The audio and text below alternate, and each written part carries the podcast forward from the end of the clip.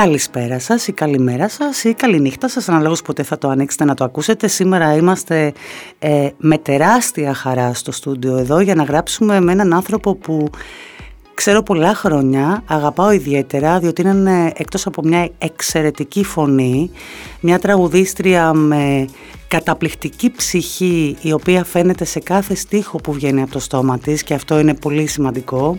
Κατερίνα μου σήμερα έχουμε μαζί μας με πολύτιμη και περηφάνεια την Πέγγι Καλώς ήρθες Πέγγι μου. Καλώς ήρθες. Καλώς σας βρήκα και τις δύο. Χαίρομαι πάρα πάρα πολύ που τα λέμε. Καλή χρονιά. Καλή χρονιά να έχουμε με υγεία πάνω απ' όλα. Το υγεία φέτος είναι με κεφαλαία γράμματα γιατί μετά από αυτά που έχουμε περάσει τα δύο τελευταία περίπου χρόνια νομίζω ότι έχει πάρει πια τη διάσταση και τη σημασία που της αξίζει η λέξη. Έχεις το απόλυτο να ευχηθούμε υγεία. Δίκιο, έχεις απόλυτο δίκιο. Αλλιώς περίμενα να σε υποδεχτώ στο στούντιο ομολογώ, διότι όταν το είχα πρώτο συζητήσει με τη Heaven και το Σπύρο το Σταμούλη, είχες mm-hmm. μόλις βγάλει το single σου, ναι. Ψυχή της Αγάπης, είχες ξεκινήσει και τις εμφανίσεις σου στον Παράοντα και έλεγα, οκ, θα έχουμε να πούμε και πάρα πολλά πράγματα και με τη νύχτα, την επιστροφή, τη δουλειά. Τα πράγματα δεν βγήκαν ακριβώς έτσι όπως τα περιμέναμε. Είσαστε κλειστά από πριν την πρωτοχρονιά ουσιαστικά, χωρίς να γνωρίζετε και έναν ορίζοντα του πότε τελικά θα καταφέρετε να ξανανοίξετε. Διόρθωσέ με αν κάνω Όχι, όχι, λάθος. είναι ακριβώς έτσι όπως τα λες. Ξεκινήσαμε με, με πάρα πολύ όρεξη.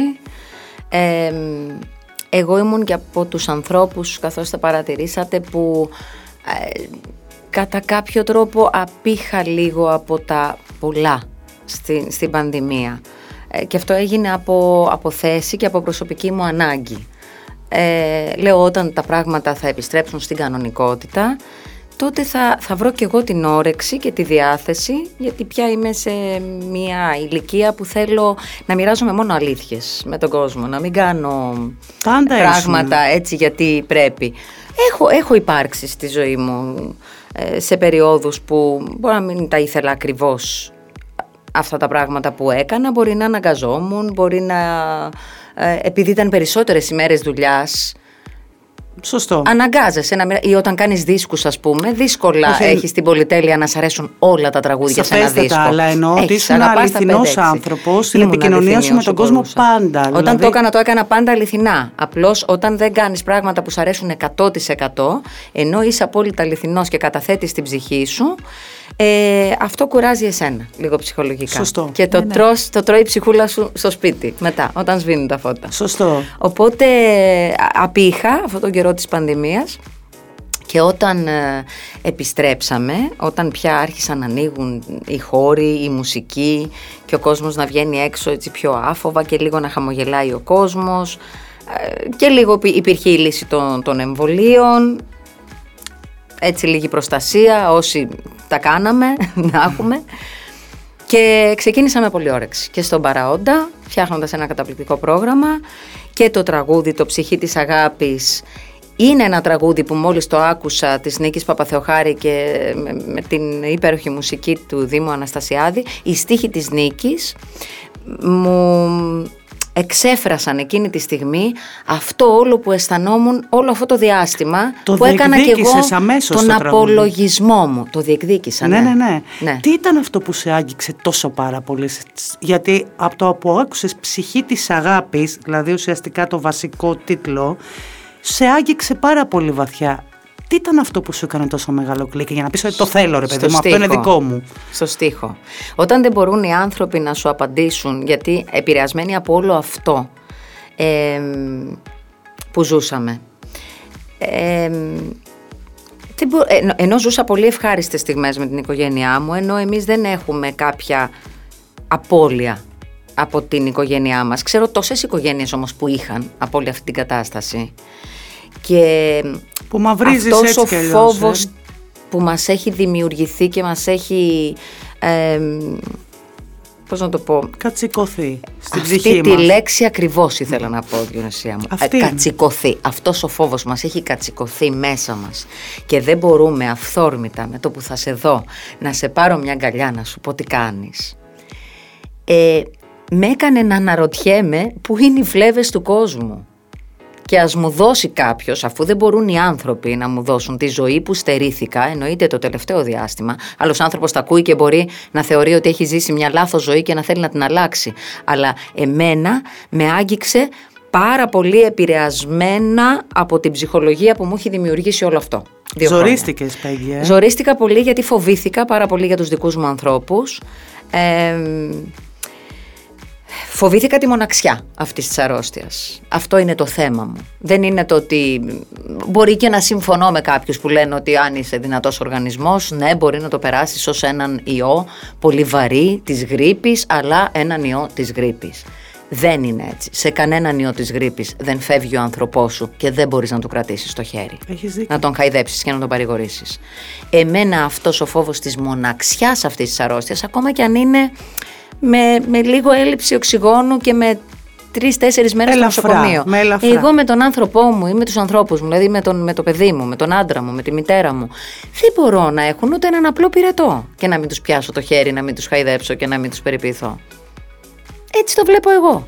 Γι' αυτό και υπακούω σε ό,τι λέει η πολιτεία και Α μη συμφωνώ με Αγάπη κάποια. Μου, εσύ, Ας μη συμφωνώ με ε, κάποια. Και κόντευες 7,5 μηνών έγκυος να γεννήσεις την ηλέκτρα και ήσουν δίπλα στο νοσοκομείο 20 στον άντρα μέρες, σου. ναι. Ε, 20 μέρες που. 20 μέρες δεν ήταν το σπίτι μου. Άλλος, α- ναι. Άλλος άνθρωπος μπορεί να είχε πει ρε παιδί μου, είμαι στη γέννα. Ε, μπο- περνάω δύσκολα. Έχω το άγχος μου. Ζω όλο αυτό. Μέχρι το πιο απλό. Παιδιά, θέλω τα φώτα πάνω μου αυτή τη στιγμή. Ναι, σωστά. θέλω όλοι να είστε γύρω μου, μου φτιάχνετε ψωμί με νουτέλα και να χαϊδεύετε την κυλίτσα μου, τίποτα άλλο. Νομίζω ότι ίσως να είναι και από τα πιο δύσκολα πράγματα που πρέπει να έχεις ζήσει λογικά στη ζωή σου εκείνη η περίοδος. Τα πάντα, μ, Διονυσία μου, είναι πώς θα, και Κατερίνα μου, είναι, είναι πώς θα τα διαχειριστείς εσύ. Δηλαδή επειδή έχω κάνει πάρα πολλή δουλειά με τον εαυτό μου τα τελευταία χρόνια και το λέω όχι με, με έπαρση, το λέω με διάθεση να παρακινήσω και τους άλλους ανθρώπους να ψάξουν τον εαυτό τους, να απευθυνθούν σε ειδικούς ανθρώπους ψυχολόγους, ψυχοθεραπευτές, ενεργειακούς θεραπευτές, life coach, coaches. Δηλαδή, ε, Ό,τι βοηθάει τον όλοι αυτοί καθένα. οι άνθρωποι λοιπόν τι σε βοηθούν όχι να σε ψήσουν ότι η ζωή δεν έχει δυσκολίες, αλλά πώς θα τις διαχειριστείς και πώς θα μείνεις στο κέντρο σου σε αυτές τις δυσκολίες. Εγώ λοιπόν δεν είχα άλλη επιλογή εκείνο το διάστημα που μου αναφέρεις από το να το, να το τουμπάρω μέσα μου ψυχολογικά γιατί ο Θεός μου το έστειλε αυτό. Και επειδή πιστεύω πάρα πολύ στο Θεό, πιστεύω ότι όλα γίνονται για κάποιο λόγο και στο τέλος μόνο για καλό. Σύντροφος. Ακόμα και οι απώλειες λένε ότι συμβαίνουν, όχι φυσικά για το καλό αυτών που μένουν πίσω, για το καλό αυτών που φεύγουν. Και ότι Ναι. από τον εγωισμό μας δεν μπορούμε να το, να το καταλάβουμε. Απόλυτα Αλλά- καταλαβαίνω τι λες. Αυτό. Ειδικά όταν βλέπεις έναν άνθρωπο να βασανίζεται, απόλυτα καταλαβαίνω τι θέλεις να πεις Και με αυτό θέλεις να το κομμάτι. τραβήξεις από τα μαλλιά για να μείνει δίπλα σου και αυτό σας περνάει αναξιοπρεπώς τελείως. Ναι, έχεις απόλυτο δίκιο σε αυτό το, Το κομμάτι. γύρισα λοιπόν και κάθε βράδυ χάιδευα την κοιλιά μου και έλεγα σε ευχαριστώ Θεέ μου για αυτό που μας έστειλες γιατί ο μπαμπάς μας θα βγει ολοκένουργιος από όλο αυτό για να υποδεχτεί την ηλέκτρα μας. Και έτσι και έγινε. Είχατε αποφασίσει το όνομα από πριν, Πέγγι; Ναι βέβαια, με το ψινάκι μαζί, τρεις μας στον καναπέ όταν ήμουν ε, ε, τρεις ή μισή μηνών, μόλις μας είχαν πει το φίλο. Ε, πώς το διαλέξατε, επειδή είναι φως; Ψάχναμε, όχι, ψάχναμε καταρχάς ένα όνομα που να μας αρέσει πάρα πολύ. Θέλαμε λίγο να φύγουμε από τα στερεότυπα ότι απαραίτητα πρέπει Να να, πάρει το όνομα να Στέλλα, πάρει ας το πούμε. όνομα η Κωνσταντίνα ή η Στέλλα που ήταν οι μαμάδες μας και θέλαμε να είναι και όμορφο με το, με το επίθετο. Λέμε λοιπόν διάφορα αρχαία ονόματα, γιατί έχουμε τόσο όμορφα ονόματα γενικά, ελληνικά. Λέγαμε διάφορα αρχαία ονόματα, γιατί λέει ο Ηλίας επειδή αποκλείεται να μην σας αφήσει και να μην πάει έξω να σπουδάσει. Έτσι όπως είναι τα πράγματα σε αυτή τη χώρα. Αν το παιδί έχει όνειρα δεν θα πάει έξω. Ε, άμα πάει έξω πρέπει να έχει ένα όνομα της προκοπής. Πώς να το κάνει. Ορίστε.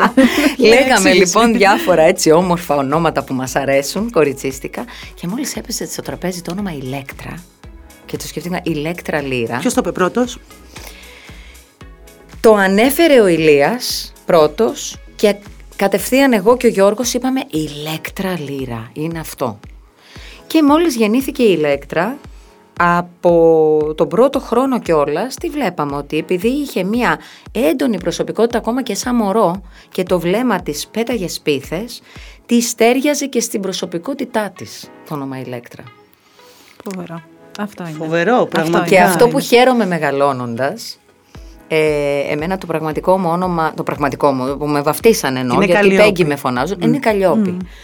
Το οποίο ε, σήμερα είμαι πολύ περήφανη γι' αυτό. Την εποχή τότε όμως ε, ήταν ένα όνομα που έτρωγε αρκετό bullying. Αλήθεια είναι.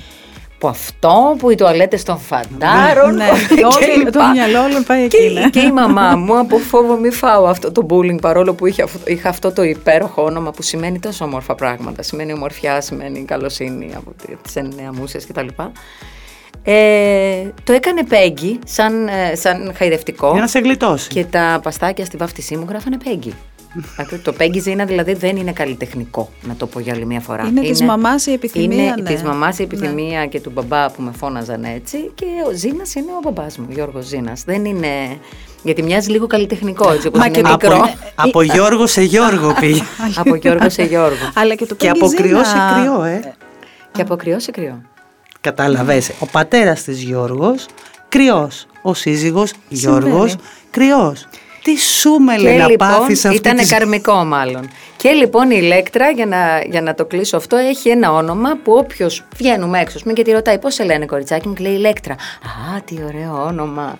Εγώ λοιπόν αυτό δεν το είχα. Με ρωτούσαν πάντα από πού βγαίνει. Ναι. Ή στο χωριό που μου λέγανε Καλλιόπη, τε- τα μισά παιδιά με κορόιδευαν. Κατάλαβες. Ε, δεν πέρασε και Πώς εύκολα αυτή αλλάζουν τη οι εποχές. διαδικασία. Ενώ σήμερα το Καλλιόπη είναι το, το τρομερής προσωπικότητας. Βεβαίως και Χαίρομαι είναι. πολύ. Βεβαίως και να σε έκοψα Έτσι όμως, είναι. Κατερίνα, μου έλεγες κάτι. Όχι, θέλω να πω ότι και το Peggy Zina και το Ηλέκτρα Λύρα είναι σαν να έχει μια σύνδεση. Δηλαδή και η μαμά, ας πούμε, το είχε από μικρή. και- Ηχητικά και Ναι, φωνητικά α- ακριβώς, έχουν είναι σαν μια, σαν μια σύνδεση. σύνδεση, ναι. Έχεις δίκιο σε Ναι, αυτό το ναι, ναι. κομμάτι.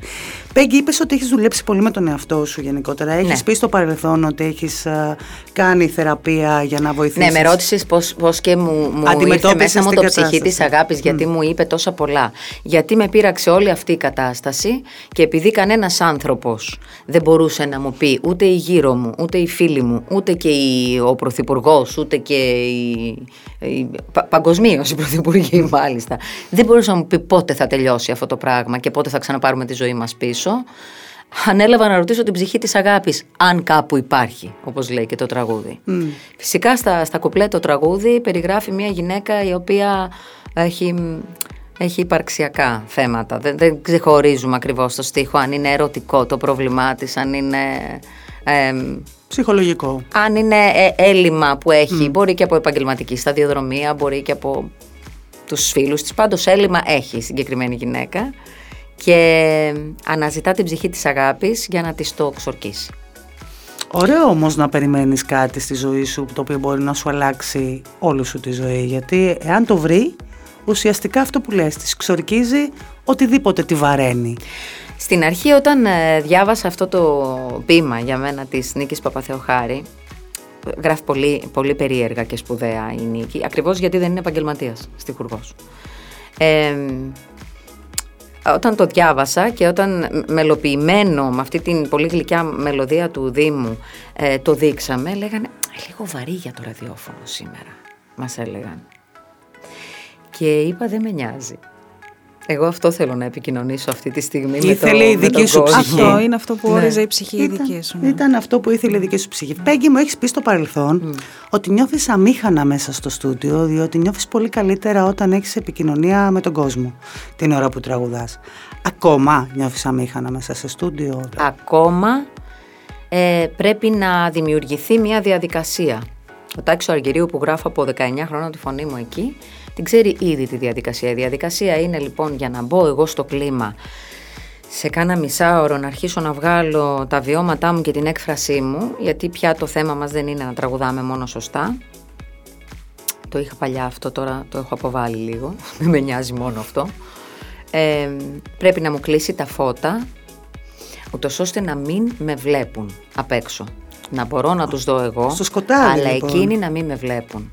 Πάντα όταν τραγουδάω ένα τραγούδι, για να μπω μέσα στο στούντιο να το δοκιμάσω, δεν έχω το στίχο, το τον έχω μόνο για ασφάλεια πάνω στο αναλόγιο. Πρέπει να τον έχω μάθει απ' έξω, να τον έχω καταπιεί και να μπω στο ρόλο να τον ερμηνεύσω. Άρα να μπω στη συγκεκριμένη ψυχοσύνθεση. Τέτοια κολλήματα έχω. Μου κλείνει λοιπόν τα φώτα και προσπαθώ να φανταστώ με τα, με τα κλειστά φώτα ότι το κοινό μου δεν είναι ένας ηχολήπτης, ένας παραγωγός και ο συνθέτης. Είναι το κοινό σου. Του τραγουδιού. Είναι το κοινό μου. Είναι οι ψυχές που πρέπει εγώ να επικοινωνήσω. Τα συναισθήματα γενικώς. Είτε αυτά είναι χαράς, είτε είναι λύπης, είτε είναι θυμού, είτε είναι απογοήτευσης, είτε είναι διασκέδασης. Είσαι το απόλυτο Λίγους ανθρώπους. Ε, εγώ θα το πω, δεν το λες εσύ, το λέω εγώ. Που το καμαρίνι του είναι πάντα ανοιχτό για τον κόσμο. Ευχαριστώ. Ε, και είσαι και από τους λίγους ανθρώπους που ανεξαρτήτως της κουρασής του, της πίεσης του, γιατί μπορεί να λένε ρε σιγάρε παιδιά, τραγουδάνε. Τι κάνουνε, τραγουδάνε και γυρίζουν πίσω στο καμαρίνι τους και μετά θα βγουν να ξανατραγουδήσουν. Δεν είναι όμως έτσι, γιατί όταν καταθέτεις ψυχή πάνω σε ένα, μια πίστα... Μια, είναι μια... το πώς τραγουδάει ο καθένας. Για μένα είναι ολόκληρη διαδικασία ε, το να βγω να ε, τραγουδήσω. Σου παίρνει όλη σου την ενέργεια και σίγουρα χρειάζεσαι χρόνο να έρθεις στα ίσα σου για μένα, η δική μου. Παίρνει πάρα πολύ χρόνο, γιατί εγώ αντιμετωπίζω τη δουλειά μου σαν ηθοποιός. Διότι αλλιώς για να περάσω στους άλλους τα συναισθήματα που τραγουδάω, δηλαδή να θέλω ότι μία στιγμή με το μου λείπεις παραπάνω από όσο περίμενα και δεν έχω σε ποιον να το πω, πρέπει να κάνω τον άλλον να θυμηθεί και να βιώσει κάτι άσχημο. Μία απολιά του ή ζωντανή, δηλαδή ή ένα χωρισμό ή ένα θάνατο και πρέπει να του το θυμίσω, να, να του φέρω το, το κόμπο στο λαιμό και το δάκρυ στο μάτι για να το ξορκίσει με αυτόν τον τρόπο. Γιατί αυτός είναι ο τρόπος. Και όταν λέω κάτι χαρούμενο, πρέπει πάλι να εγώ να είμαι γεμάτη χαρά, να το χορέψω πρώτα απ' όλα εγώ, να χαμογελάσω πρώτα απ' όλα εγώ, για να του περάσω του άλλου, έτσι όπως είναι και εκείνος να νιώσει μια εφορία ψυχής και να πει Είμαι καλά, και να είναι χαρά, πραγματικό. Θέλω να του πεις ψέματα. Να είναι πραγματικό αυτό, για να μπορέσει να, να το εισπράξει και ο κόσμος σου. Αν είμαι καλή ερμηνεύτρια. Δηλαδή έτσι είναι και η ηθοποιοί. Δηλαδή, φαντάσου τώρα ένα μουτρωμένο ηθοποιό να μας πει.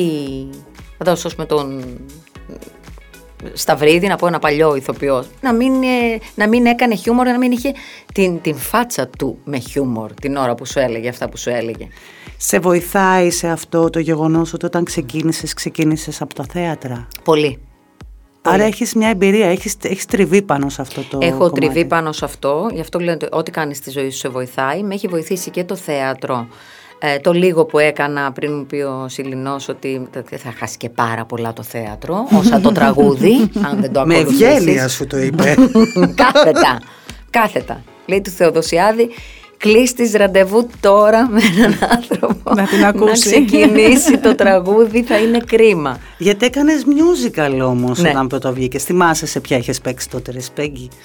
Δεν ήταν ακριβώς musical, ήταν επιθεώρηση musical. Ήταν το μισό. Τότε στο Δελφινάριο ήταν με τη, τη, το Γκαρά, τον, τη Βαλσάμι, την Έλτα Πανοπούλου, την πρώτη μου δασκάλα στη μουσική. Ε, με διάφορους. Ε, το Σκουρολιάκο, τον Πετζυρκιανίδη. Μεγάλες παραστάσεις τότε στο πολλούς ηθοποιούς, Και το μισό μέρος της παράστασης ήταν με ζωντανή ορχήστρα του Γιώργου Θεοδοσιάδη που ήταν όλο το, το νέο κύμα. Okay. Ε, δηλαδή Πετρόπουλος, Χαλκιάς, Άτζελα Ζήλια, Νάντια Κωνσταντοπούλου και έπρεπε όσοι συμμετέχουμε στην παράσταση να τραγουδάμε και καλά. Επίσης και να χορεύουμε. Η οντισιόν δηλαδή ήταν και στα τρία. Εσύ και να τραγουδάμε και να παίξουμε Ήξερες ότι έχετε πάει και στη σχολή του Μεταξόπουλου; Ε, με τον Τίνο Ηλιόπουλο έχω παίξει. Ε, σε τρεις παραστάσεις έχω παίξει και όλο αυτό ξεκίνησε από την Ατάσα Γερασιμίδου που με πήρε έτσι για χόμπι μαζί της. Γνωριζόσασταν. Με τη μαμά μου. Ήταν πάρα πολύ φίλες. Και με πήρε για χόμπι μαζί, επειδή αγαπούσα το χορό από το Μεταξόπουλο. Είχα ξεκινήσει από πέντε χρονών κιόλας. Που τον λάτρευα το φώτι. Μη σου πω ήμουνα και κρυφορωτευμένη μαζί του. Αλήθεια. μου ήταν φοβερά με την καλή έννοια, δηλαδή με την έννοια του το ότι βλέπεις έναν άνθρωπο τρομερά γοητευτικό και ερωτεύσιμο που έλεγες πώς είναι δυνατόν να είναι 50 χορευτές πάνω στη σκηνή και μόνο το περπάτημά του και το βλέμμα του ή το καπέλο του να, ξεχωρίζει από χιλιόμετρα. Είχε καταπιεί τον προβολέα που λέει. Αυτό, αυτό, αυτό. Ήταν τόσο, αυτό, τόσο λαμπερό αστέρι. Αυτό που σου προκαλούσε και η Αλίκη δηλαδή. Τι, τι είδους χορό έκανε στη σχολή του Πεγγί. Στην αρχή ξεκίνησα με κλασικό, αλλά μετά έκανα jazz. Δεν με κέρδισε πάρα πολύ το κλασικό. Δηλαδή πήρα τις σωστές βάσεις, όπως και από το πιάνο πήρα τις σωστές βάσεις από το κλασικό. Αλλά μετά έπαιζα ελαφρό τραγούδι. Έτσι, έτσι έγινε και στο χορό. Σε βοήθησε και ο χορός κα- λοιπόν με βοήθησε Το- να, ναι, ναι, ναι, να, αυτό. να εκφράζω με τη γλώσσα του σώματος επίσης τα συναισθήματά μου. Είναι η λεγόμενη σκηνική παρουσία. Βεβαίως. Άρα Και ό,τι ειδικά το πρώτο κάνεις- διάστημα που ήσουν πιο pop και λιγότερο στο λαϊκό, που για μένα ήσουν λαϊκή εξ αρχής, δηλαδή είναι, ήταν πολύ χαρακτηριστικό. Και για μένα αλλά α, έλειπαν δύο, δύο πράγματα. Δεν ήσουν Πρώτον, πολύ μεγάλη η και άσχημη. Σοβαρή... η σοβαρή εμφάνιση λοιπόν, ναι, το μικρό της ηλικίας μου, το γλυκό ξανθό, μικροσκοπικούλι, τι μας θυμίζει, τι μας θυμίζει, Ω, την δεν ήσουν Britney ξανθό, Spears. ήσουν κοκκινομάλα τότε. Είχες τα Ε, κόκκινα μαλλιά τα κόκκινα. Για λίγους μήνες. Εντάξει, δεν μ' ναι, άφησε ο γιατί ψινάκι δεν σε παραπάνω. άφησε, το ξέρω. Όχι, όχι. από το μαλλί δηλαδή με πήρε και μου λέει: Ναι, ναι, αυτό το καροτάκι πρέπει να το βγάλουμε από το κεφάλι επιγόντως και να γίνεις ξανθιά. Μα γιατί γίνω ξανθιά; Ε, τι να γίνεις, μου λέει με λαχρινή. Λέω: Ναι, μ' αρέσει περισσότερο. Μου λέει: Ναι, αλλά δεν σου πάει. Λέω: Ναι, αλλά ε, εμένα μ' αρέσει Εγώ το αυτό μελαχρινό. Δεν μου λες παιδάκι μου λέει σαν μωρό μου κάνει Σαν μωρό τι χρώμα είχε στα μαλλιά σου Λέω καστανόξανθο προς ξανθό Λες ο Θεός να μην ξέρει δεν υπάρχει να έχεις αυτόν τον άνθρωπο κουμπάρο και φίλο, πραγματικά. Εντάξει, λέω, δηλαδή, θα δεν γίνω ξανθιά λέω. Ε, τους θύμιζα λοιπόν την Britney Spears τότε Δεν τους θύμιζα Έχεις δίκιο. Τη Βίκη Μοσχολιού. Είχε γραφτεί Ενώ κιόλας. μεγαλώνοντας- Είχε γραφτεί κιόλας αυτό που λες τότε εκείνη την εποχή. Είχε γραφτεί Ναι. ότι μοιάζει με την Britney Spears. Πραγματικά. Σου φόρεγε και εκείνες τις φόρμες τη uh, Στη Eurovision Ναι. τότε. Α βέβαια Ήταν- Όχι ότι πυρετό Ότι πυρετό Ανεξάρτητα αν το πιστεύω 100% ή όχι Το, κάνεις υπηρετώ καλά, με σωστά. συνέπεια Έμαθα τη χορογραφία μου Πρόσεξα πάρα πολύ την αγγλική μου προφορά για να πάω να διαγωνιστώ για την Eurovision. Σε μένα, το άμα έκανα το λες σε σωστά. μένα, ήμουν εκεί εκείνη τη βραδιά. Αλλά σπίτι, με μια ζωή μέσα στους δρόμους και στις νύχτες, μια ζωή με παρανόμους και ξενύχτες. Είδες. Ε, Παιδάκι μου. Ε, Το Ναι. θέμα είναι ότι ναι, με ό,τι καταπιάνεται το κάνει σωστά και το Και μου το λέγε ο πιστεύει. Τερζής τότε, θέλει λίγο να μεγαλώσεις, γιατί είτε τα λες πολύ ωραία, αλλά θέλει να έχεις και βιώματα, να τραγουδάς και να κλαις μαζί μου, Ο λέει, Νίκος, σαν ο τη Τερζής ή ο μαμά σου. Πασχάλης; Ο Πασχάλης ο Α, για Τερζής. να- Ο Νίκος μια χαρά ήταν με το pop. Για εκεί με πήγαινε Εκεί, και εκείνος μα το τότε. ξέρω. Ναι. Ο Πασχάλης ο Πασχάλης. Τερζής όμως μου λέει, το περιμένω να μεγαλώσεις, να τραγουδήσεις σαν τη μαμά σου. Δηλαδή να μπορείς να τραγουδάς και να κλαις ταυτόχρονα τα λαϊκά τραγούδια. Όταν το καταφέρεις μου λέει, επειδή είσαι πολύ καλή τραγουδίστρια, θα πάρεις μου λέει τα credit μου. Γιατί ο Γιώργος, παρόλο που ήσασταν μαζί, δεν σε ανέλαβε εξ αρχής; Είχα εγωισμοί δική μου. Εσύ έφταιγες; Τότε είχε το στέλιο ροκό. Ναι. Εκείνη την εποχή; Ναι, ναι, ναι. Καλά θυμάμαι, δεν, δεν το έχω πάθει, δεν το έχω χάσει ακόμα. Καλά, σε καλή Είχε το κατάσταση. στέλιο, όπου έμαθα πολλά από το στέλιο. Ε, όσον αφορά το ότι όταν ένας καλλιτέχνης πατάει στα πόδια του ε, δεν στερεί ποτέ δυνατότητες ήχου και καλής ενορχίστρωσης από τους ανθρώπους που του ανοίγουν το πρόγραμμα, που τον σαπορτάρουν, να χρησιμοποιήσουμε μια ξένη λέξη έτσι για αυτούς που γνωρίζουν. Έχει ζήσει και κλειστά μικρόφωνα, το έχεις δηλώσει κατ' επανάληψη. Όχι με το στέλιο. Όχι, με το στέλιο το έχεις πει, ναι, το ξέρω. Ε, Αυτό που θέλω να σε ρωτήσω είναι το εξής. Από ανθρώπους που. Δεν θέλω ονόματα, γιατί δεν θέλω να σε φέρω σε δύσκολη θέση, αλλά από ανθρώπους που στα πρώτα βήματα της καριέρας σου σου κλείναν τα μικρόφωνα. Δεν λέω ότι το κάναν απαραίτητα οι ίδιοι, μπορεί να το κάναν οι παρατρεχάμενοι, οι αυλές ή άλλοι. Έχει τύχει στην Απ' το πορεία να κεφάλι. συνεργαστείς; Από το κεφάλι πάντα βρωμένο. Έτσι το λες, ψάρι. ε. Έχει Είμαι έτσι τύχει- γιατί έτσι και πάρω χαμπάρι ότι η τραγουδίστρια ή τραγουδιστής μου βγήκε σε λιγότερο καλό ήχο από μένα, εγώ είμαι αυτή που θα, θα, θα κάνω την παρατήρηση και με, και με θυμωμένο τρόπο ας πούμε στον ηχολήπτη μου, ο Γιώργος και εγώ. Δηλαδή εμείς είμαστε που δεν θα τα αφήσουμε ποτέ να γίνει. Και με τα χρόνια φυσικά η ομάδα μας έχει Ξέρει. μάθει πια τη δική μας νοοτροπία, οπότε δεν φοβα... όχι μόνο δεν φοβάται να, να παρουσιάζει όλους τους καλλιτέχνες στο 100% τους, Ισότιμα. ε, ναι. Ε, αλλά το κάνουν και οι ίδιοι με πολύ μεγάλη χαρά που δουλεύουν με δύο ανθρώπους που έχουν αυτή τη, την εντολή και αυτή τη γραμμή. Επίσης θέλω αυτό να, να το πω ε, μ, ότι σαν, σαν χαρακτηριστικό το είχε πάρα πολύ έντονα και ο Λευτέρης Πανταζής γιατί η πρώτη μου σεζόν σαν τραγουδίστρια ήταν με το Λευτέρη Πανταζή για τη Δούκησα στην Εράιδα της παραλίας. Ωραίο σχήμα. Αυτό λοιπόν ε, που έζησα με το Λευτέρη τότε ήταν αυτό. Είχε τρει-τέσσερι καλλιτέχνες μαζί, γιατί τότε έκανε, γινόντουσαν τεράστια σχήματα στην παραλία. Και όλοι έβγαιναν θεοί. Αν είναι δυνατόν να έχουν και περισσότερα φώτα και περισσότερες χορογραφίες από εκείνον, τεράστιο στάρ τότε ο Λευτέρης, ουρές στην παραλία ή στο Διογέννη για να τον Και είναι πολύ σημαντικό να είσαι γενναιόδωρος άνθρωπος, ειδικά Και του έλεγα Λευτέρη ψηλά. μου, μπράβο, όλοι τους βγάζουν με κλειστά μικρόφωνα και εσύ του λέω τους προσέχεις τόσο πολύ. Και μου λέει, άκου μικράκι μου, μου λέει να σου πω κάτι να το θυμάσαι. Όσο πιο βελούδινο χαλί σου στρώσουν οι προηγούμενοι, τόσο πιο άνετα θα περπατήσεις. Να το.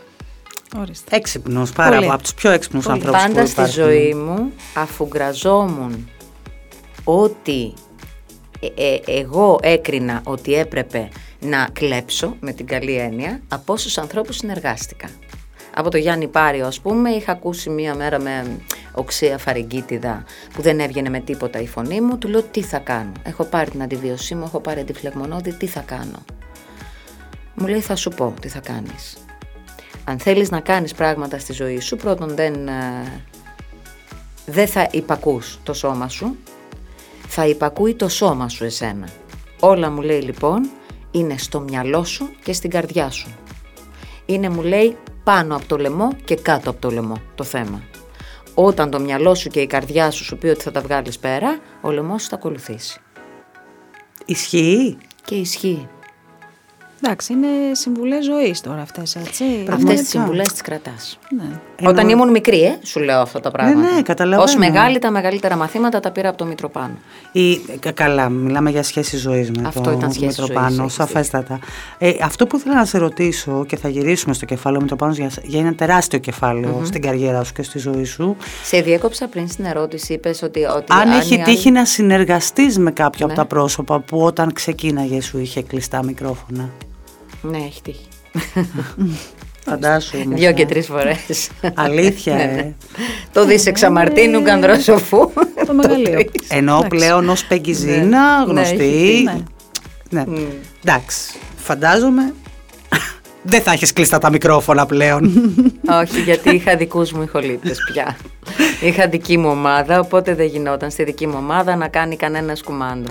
σε ρώταγα για τον Γιώργο πριν και σου λέγα, μου είπες ότι ήταν δικά σου τα θέματα που δεν α, σε ανέλαβε εξ Δεν αρχής. ήθελα να, να υπάρχει έστω και η, η υπόνοια ότι εγώ είμαι με αυτόν τον άνθρωπο για να με βοηθήσει στην καριέρα μου. Όταν πια περάσαν πέντε χρόνια και είδε ότι εγώ ακόμα άνοιγα πρόγραμμα και δεν μπορούσα να διεκδικήσω τίποτα παραπάνω και έκανα φωνητικά μέχρι το πρωί, ε, μου λέει έχεις καταλάβει ότι δεν το κάνεις αυτό καλά. Αυτό που κάνεις καλά είναι να τραγουδάς.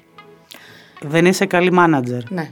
Δεν, το- δεν το έχεις όλο το, το υπόλοιπο, δεν μπορείς να διεκδικήσεις. Εγώ το θεωρούσα θράσος να διεκδικήσω. Τώρα μεγαλώνοντας ξέρω ότι δεν είναι θράσος, αλλά είναι σεβασμός στον εαυτό μου, γιατί όταν δεν σέβεσαι τον εαυτό σου δεν θα σε σεβαστεί κανένας άλλος και αν δεν τον αγαπήσεις εσύ. Αλλά αυτό πια μετά τα 40 το κατάλαβα.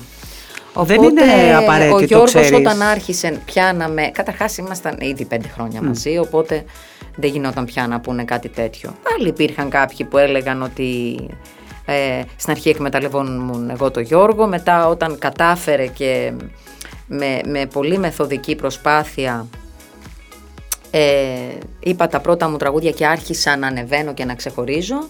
Μετά υπήρχαν οι άλλοι καλοθελητές που λέγανε ότι ο Γιώργος έχει να εκμεταλλευτεί από μένα. Να εκμεταλλευτεί τι, το δικό του δημιουργήμα. Ο Γιώργος Ακριβώς. Δεν- είναι- Γιατί δεν ξέρει ποτέ κανένας από πού ξεκινάμε. Ακριβώς, Βλέπουν ακριβώς. όλοι που φτάνουμε. Εντάξει, Έτσι είναι. είναι. από αυτούς που δεν χρωστάνε κουβέ, καλή κουβέντα σε άνθρωπο λογικά. Ε, γιατί ακριβώς. Οπότε, ο Γιώργος ναι. αυταπόδεικτα ήταν ένας εξαιρετικός μάνατζερ και πριν από εσένα. Για Και αρκετούς εσύ- καλλιτέχνες, όχι μόνο για το Ακριβώς, Στέλιο, που τον ακριβώς. έζησα εγώ. Και εσύ είσαι αποδεδειγμένα μια εξαιρετική φωνή. Τώρα, το αν τα τραγούδια που θα επιλεγούν είναι τα σωστά ή αν θα, τα σχήματα που θα επιλεγούν είναι τα σωστά, αυτό δεν είναι δουλειά του τραγουδιστή κανονικά. Καθόλου. Είναι δουλειά του μάνατζερ. Στο εξωτερικό δεν το κάνει κανένας μόνος του, δεν πηγαίνει να συζητήσει. Όχι μόνο αυτό, ακόμα και τώρα. Το ποιον μουσικό θα έχω, ποιος θα είναι ο μαέστρος μου, σε ποιο μαγαζί θα είμαστε, ποιος θα είναι ο ήχος, ποια θα είναι η εταιρεία ήχου, που θα, ποιος θα μου στήσει το μαγαζί που εμφανίζομαι, ποιος θα το κάνει να είναι Ή μια ανάλογο συναυλία ή αυτού που οτιδήποτε, θέλω ναι. να παρουσιάσω. Είναι όλα δουλειά του Γιώργου. Φυσικά. Της εταιρείας παραγωγής του Εννοείται. Γιώργου. Ε, διαφωνείτε ποτέ; πάντα. Πάντα. Στην ουσία όχι. Είναι στον τρόπο διαχείρισης που διαφωνούμε. Δηλαδή πολλές φορές μπορεί ο Γιώργος να πει φωναχτά πέντε διαφορετικές, ε, για να φτάσεις στο αποτέλεσμα, φωναχτά πέντε διαφορετικές σκέψεις. Εγώ ή θα τις κάνω πιο γρήγορα ή θα τις κάνω πολύ πιο αργά. Ε, και συνήθως θα έρθει το πλήρωμα του χρόνου που θα δείξει ότι ε, συνήθως έχει δίκιο η ψυχραιμία στα δύσκολά μας. Τα επαγγελματικά εννοώ. Προσωπικά Ναι. είμαστε εντελώς με ίδιες αξίες, ίδιες αρχές και ευτυχώς έχουμε και ακριβώς ίδιο θέλω για το παιδί μας. Γι' δηλαδή αυτό κουμπώσατε ίδιο... εξ αρχής. Ναι, ναι, σαν άνθρωποι δηλαδή είμαστε ακριβώς το ίδιο. Εκείνος λίγο πιο παρορμητικός ε, και οξύθυμος μπορεί ας πούμε, να, τον, από, να τον πληγώσει κάτι περισσότερο οπότε να βγάλει θυμό περισσότερο από ένα συνεργάτη μας που δεν μας φερθεί καλά. Εγώ είμαι πιο πολύ μαμά Τερέζα, δηλαδή να το δούμε και λίγο από την πλευρά της ψυχολογίας, από τη δική του πλευρά, πώς το είδε για να μας φερθεί έτσι. Τι να κουβαλάει από τα παιδικά Όπου θα του το κάνεις χρόνια. έξαλλο το Γιώργο όταν Και τα λες γίνεται αυτά. έξαλλος. Ναι, ναι, Τι ναι. με νοιάζει εμένα, πώς το φέρθηκε η μαμά του. Το θέμα είναι εμένα πώς μου φέρθηκε. Ναι, ναι, επειδή το ξέρω και όλα σου λέω πρέπει να γίνεται tour- turbo diesel. Κάπω Αυτό. έτσι Αυτή τη έρχεται η φάση. ισορροπία όμως, νομίζω, στο ζευγάρι. Ναι, ναι. Μόνο έτσι. Μόνο έτσι. Δεν είναι και τυχαίο τώρα. Μιλάμε για. Δεν γίνεται να είναι ακριβώς οι Ε, ίδιοι οι βέβαια. δύο άνθρωποι. 26 Απλώς πρέπει να χρόνια. έχουν την ίδια ψυχή. Δεν θα Έτσι. πιστέψω ποτέ στη ζωή μου ότι μπορεί ένα ζευγάρι να είναι 26 χρόνια μαζί και ο ένας να είναι καλός άνθρωπος, ο άλλος κακός. Όχι, δεν Το γίνεται να αυτό. έχουν διαφορετικό χαρακτήρα και να εκφράζουν αλλιώς τα συναισθήματά τους, ναι. Αλλά η βάση Ε, ναι. πρέπει να Ε, είναι βέβαια. ίδιας στόφας άνθρωποι ακριβώς. Καλά, τον έχεις διώξει το πρώτο διάστημα κάποια στιγμή. Είχατε πει ότι δεν θα φύγετε ποτέ από το σπίτι. Αν και το πρώτο διάστημα εσύ έφυγες για δύο μέρες. Είχες πέσει τη μάνα σου στη- στο πρώτο διάστημα που ήσασταν μαζί. Είχες Ναι. φύγει για δύο μέρες, είχες πέσει τη μάνα σου και μετά συμφωνήσατε ότι δεν θα ξαναφύγει κανένας από το σπίτι στα νεύρα. Ναι, ότι και θα- μετά τον, ε, επειδή του είχα υποσχεθεί ότι δεν θα ξαναφύγω από το σπίτι, του είπα καλά φύγε εσύ κάνε μια βόλτα. το σπίτι του. από το Ορίστε. σπίτι του. Θέλω να Ναι, τονίσω. από το Βέβαια. σπίτι του. Δηλαδή ο άνθρωπος και σε πήρε λέει τηλέφωνο και σου είπε είναι. Μπορώ δύο να το- γυρίσω τώρα γιατί δεν γυρνάω πάω; γύρω. Ναι. Είναι απίθανο Γιατί ζευγάρι. έχει πάει τρεις ώρα να. Ναι, και άλλη μια φορά που μου έχει πει τέλος χωρίζουμε και εγώ δεν ήμουν τόσο θυμωμένη και του λέω Α, ε, χώρισε μόνος σου. Εγώ δεν συμφωνώ σε αυτό. Καλέ, αυτά ήταν τα παρορμητικά του κρυού. Δεν τα εννοούσε ποτέ ούτε κατά διάνοια. Δεν υπάρχει περίπτωση. Έχουμε πλάκα πάντω σαν ζευγάρι πολύ. Και είσαστε και από τα ζευγάρια που ζείτε μια φυσιολογική ζωή. Δηλαδή, ε, δεν θα π- προκαλέσετε σε κανένα τρόπο. Είσαστε ήρεμοι με το παιδί σας, στο σπίτι σας, θα πάτε στην επαρχία, στα ταξίδια σας. Επιλέξατε να κάνετε το γάμο σας σε ένα πολύ παραδοσιακό Στο χωριό. μέρος. Μμ, στο τρίκορφο. Στο Τρίκορφο. Ε, ήμουν στο γάμο σας, είχα αυτή τη χαρά. Δεν ήταν ωραία. Ήταν καταπληκτικά. Που Ε, ήταν κάθε καρδιά όχι, όχι, ήτανε, δεν έχω δει περισσότερο κόσμο σε κανέναν γάμο ποτέ πουθενά, διότι το κορίτσι από εδώ πέρα, όπως είπε και μιλώντας στο γυροκομείο στον Ηλία Ψινάκη, είχε πάθει τέτοιο κλακάζ που βγήκε στην τηλεόραση και είπε: Είστε όλοι καλεσμένοι. Ναι, γιατί μου παραπονιόντουσαν Οπότε, κάποιοι ναι. ότι ξέχασα τον ένα, ξέχασα Εντάξει, τον άλλο. Μια χαρά τόλισε. Λέω, αφού είναι ανοιχτός στο Όποιος τρίκορφο θέλει, εκεί, ας αφού έρθει. είναι ανοιχτό, είναι βουνό, είναι έξω από το μοναστήρι. Το μοναστήρι ήταν μόνο του, στο τρίκορφο πάνω. Δεν ήταν θα ενοχλούσαμε κάποιον. Ορίστε. Λέω, Why not? ελάτε όλοι. Να Είμαστε χορέψουμε. όλοι θα έχουμε κλαρίνα, θα έχουμε αυτό. Και θα σου θυμίσω, γιατί το είδα όλο το επεισόδιο από το γυροκομείο και που είπες και για το ελικόπτερο που κατέβηκε, την Κική, την αγαπημένη μου, τη λατρεμένη, την άλλη σου την κουμπάρα που την έχεις...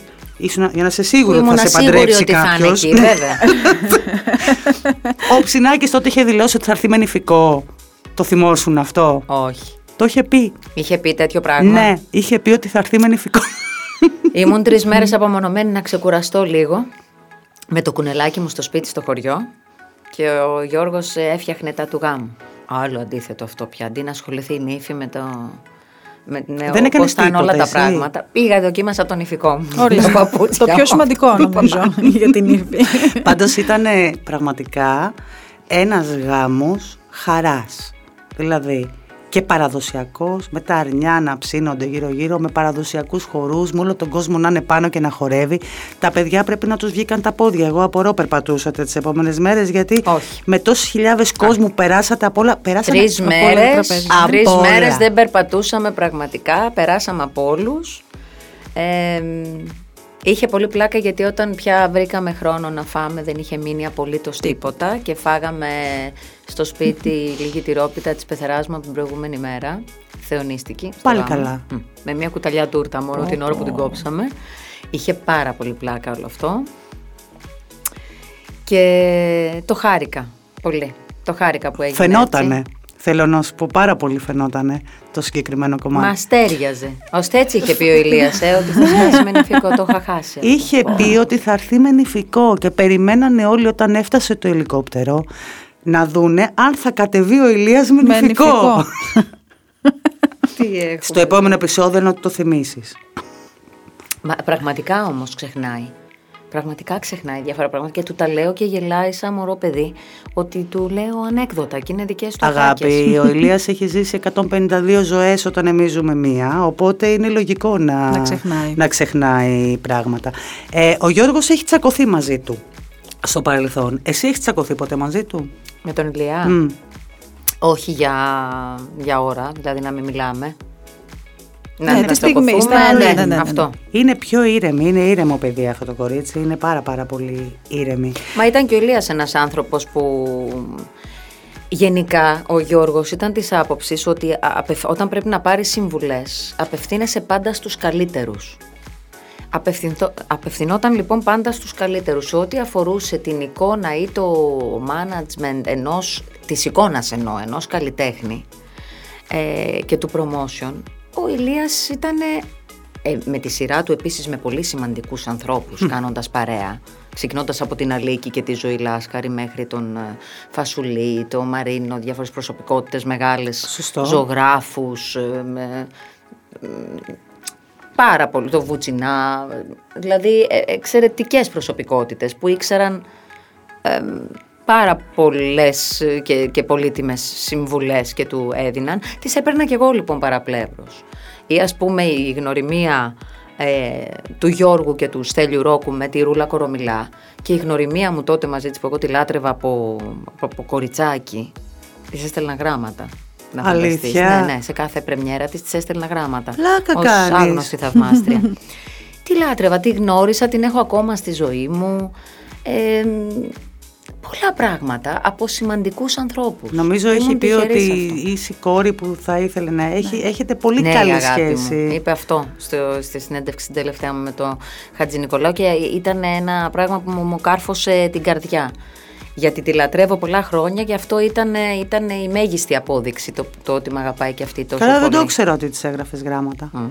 Απίθανο. Ο- Από την αρχή, δηλαδή τον πρωινό καφέ, ας πούμε. Και όταν που ήτανε. γνωριστήκαμε πάλι, που δεν ήμουν τραγουδίστρια, δεν είχα δίσκο τότε, γιατί οι δισκογραφικές με είχαν ε, ε, παραπετάξει λίγο μετά από τον πρώτο μου δίσκο.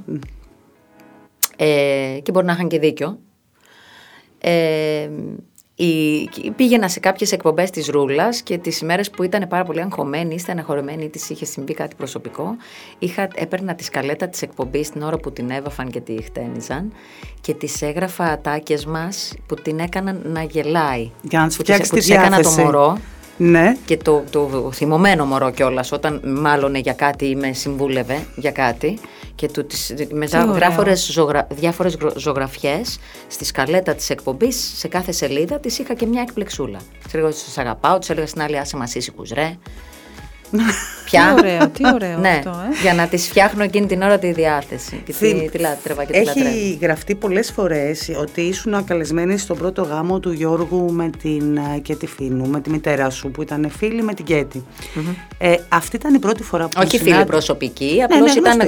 γνωστή. Δηλαδή, αρκετές φορές η Κέτη με τον ε, Θίασο, το Στάθη Ψάλτη δηλαδή τότε, πήγαιναν αρκετές φορές και Στο μαγαζί. διασκέδαζαν στη μαμά μου. Οπότε είχαν μια πολύ όμορφη σχέση. Α. Την είχα γνωρίσει και εγώ, ήταν ένας γλυκό άνθρωπος. Α, όχι, ήθελα να σε ρωτήσω, αυτή ήταν η πρώτη φορά που αντίκρισες τον Γιώργο ή είχατε συναντηθεί και πιο πριν; Όχι, πρώτη φορά ήταν τότε στο, στο γάμο. Πού να στο έλεγε κανένας, ε; Ναι, απίστευτο.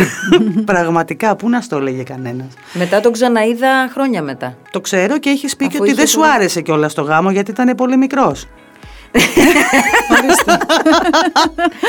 Δεν τον ε, είχα προσέξει στο γάμο. Εντάξει.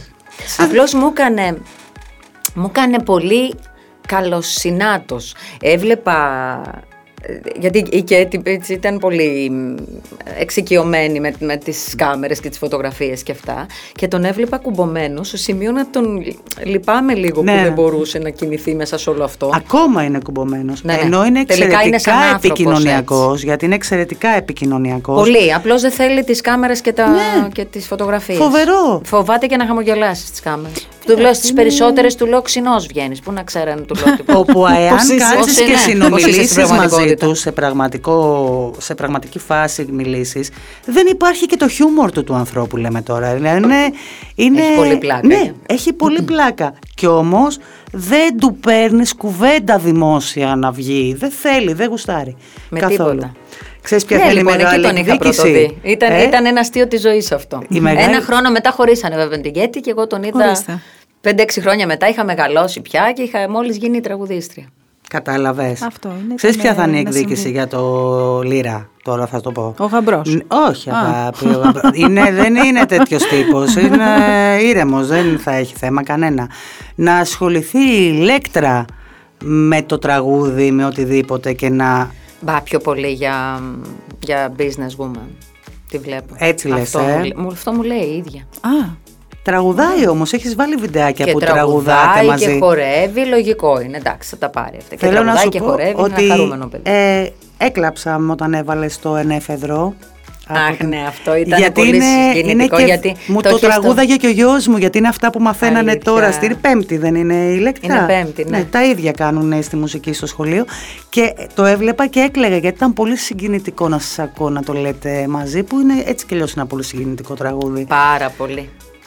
Και ο Γιώργος γι' αυτό, γιατί- γιατί το λέγαμε μαζί και ακούγονταν σαν μία η φωνή μας και μας ε, τράβηξε, δεν το ξέραμε δηλαδή. Ότι το, ότι, το, ότι το μας τραβάει τραβούσε, από ήταν πίσω, στο γραφείο ε. πίσω και το τραβούσε. Σας κάνει και τέτοια ε. Α, ναι. Με έχει Κάνει. βγάλει με τις πιτζάμες στο Instagram που εγώ με ξέρεις πόσο φιδωλή είμαι με τα social και το έχω πληρώσει φυσικά αυτό. Ε, ξέρεις, Το έχω πληρώσει από επιλογή Ναι, μου. ναι, ναι. Δεν θέλω να ξεπουλάω την κάθε μου προσωπική στιγμή. Κάθε όλη την ώρα να είμαι με ένα κινητό στο Μα χέρι. δεν θα και- ζεις θα κάνεις μόνο ε, αυτό δεν το μπορώ μετά, αυτό ναι. το πράγμα. Το βέβαια έτσι, εκεί, προς τα εκεί κινείται το θέμα. Πια αντί να διαφημιζόμαστε δηλαδή από περιοδικά και τηλεοράσεις και τέτοια ή ραδιόφωνα, διαφημιζόμαστε μέσω των social. Εντάξει. Θα τα χρησιμοποιήσω για τη δουλειά μου όταν χρειαστώ ή όταν έχω μια πολύ όμορφη στιγμή που πρέπει, που θέλω εγώ όμως να τη μοιραστώ, όχι που με πιέζει κάποιος άλλος. Ε, και με έχει βγάλει με τις πιτζάμες λοιπόν, την ώρα που στολίζω το δέντρο με το παιδί μου. εντάξει, υπέροχο όμως είναι αυτό. Για τον κόσμο που περιμένει να δει αυτό το κάτι. Είναι Ναι, ευθύς αλλά η γυναίκα Ας μου το πει, να Ναι, προσέξω να βάλω ωραιότερες πιτζάμες. Ναι. σωστό και αυτό. Τις Γιατί καλές. κατά το ψινάκι αυτά πρέπει να Ναι, προσέχονται. έχω κάτι Αλήθεια. σατέν λέει δεν μου είπε να τις βάλω Αφού για- εγώ δεν προσέχω γενικά καθόλου τον εαυτό μου, είμαι πάρα πολύ τύπος όπως με βλέπετε, με τις φόρμες μου και αυτά. Και η Λέκτρα λέει: Αμάν βρε μαμά. Δηλαδή, αν κάποιος σε ζήσει και δει μόνο την τουλάπα σου, μόνο τραγουδίστρια δεν θα πει ότι είσαι. Ορίστε. Φαντάζεσαι, παίρνει- μου λέει τώρα να πήγαινε έτσι ντυμένης, σαν και εσύ είναι η Αριάννα Γκράντε, μου λέει στο σούπερ Α, μάρκετ. σου έφερε και παράδειγμα η Αριάννα Γκράντε. Και την Αριάννα Γκράντε. Μμμ. Σου παίρνει πράγματα σιγά σιγά. Εννοείται. Α, Ε, ναι, είναι αυτό το... ρούχα, καλλιτικά, τι Ναι, έχει αρχίσει ναι, και ναι, σου έχει βουτάει αρχίσει. σιγά Καλλιτικά σιγά. έχει περισσότερα από μένα και τώρα που είχα και μια δικαιολογία ότι αγάπη μου είσαι μικρή ακόμα για να αρχίσεις να βάφεσαι και αυτά γιατί αυτά είναι χημικά πράγματα και δεν πρέπει να μπαίνουν στο Το προσωπάκι δερματάκι σου να μην σου- Τώρα που βγήκαν τα vegan Ναι. και έχουν τα, τα, τα καλλιτικά αυτά που λέει ότι είναι τόσο αγνά που κάνουν και για τα παιδιά, μας έχει καταστρέψει το YouTube. Η Μάλιστα. πληροφορία αυτή που έχουν από το ίντερνετ. Α, μαμά μου, μα είναι φυτική. Δεν βλέπεις. Μπορώ να το Κατάλαβες. βάλω έτσι είναι. Και Έχει μπορείς λάδι να- καρύδας έτσι. μέσα, μαμά μου η μάσκα. Μπορείς να χαλάσεις Κάνει και χατήρι. καλό. Εγώ σου λέω να αλλάξεις και τη δική σου με τη δική μου. Απίθανη. Αυτό πρέπει να είναι Κατάλαβες. απίθανη μικρή αλήθεια. Πραγματικά δεν Είναι, είναι απίθανη. απόλαυση. δεν υπάρχει, δεν υπάρχει, δεν υπάρχει. Και πάμε στο μεγάλο κεφάλαιο του Δημήτρη Μητροπάνου και μετά θα σε πάω στο μεγάλο κεφάλαιο του Μίκη Θοδωράκη. Ε, Όμορφα. πώς μπήκε ο, ο Δημήτρης Μητροπάνος στη ζωή σου; Ο Δημήτρης Μητροπάνος ε, μπήκε στη ζωή μου ε, μ, πρώτη φορά που τον γνώρισα από κοντά ήταν σε ένα στούντιο την ώρα που έλεγα το «Διώξε την πίκρα από το βλέμμα σου αγόρι μου» και τον είδα, έξω, βγαίνον, τελειώνοντας από το στούντιο, ήταν εκεί για να μπει, να πει το επόμενο. Ε, το δικό του τραγούδι δηλαδή. Εκεί του είπα χαίρο πολύ, χάρηκα πάρα πάρα πολύ που τον γνώρισα. Μετά πήγα στο Καμαρίνι που ήταν σε μια συνεργασία στην Ιερά Οδό με τον Τερζή. Ε, τον γνώρισα και εκεί και εκείνον και τη γυναίκα του, αλλά σε επίπεδο ότι με μια νέα τραγουδίστρια. Mm. Μου είπε μάλιστα, ξέρω ότι είσαι τη Στέλλα η κόρη, η μαμά σου είχε πάρα πολύ ωραία φωνή και πήγαινα και την άκουγα. Ε, ένας πολύ γλυκός άνθρωπος, τον θαύμαζα πάντα απεριόριστα, μέχρι που ήρθε η στιγμή. Ε,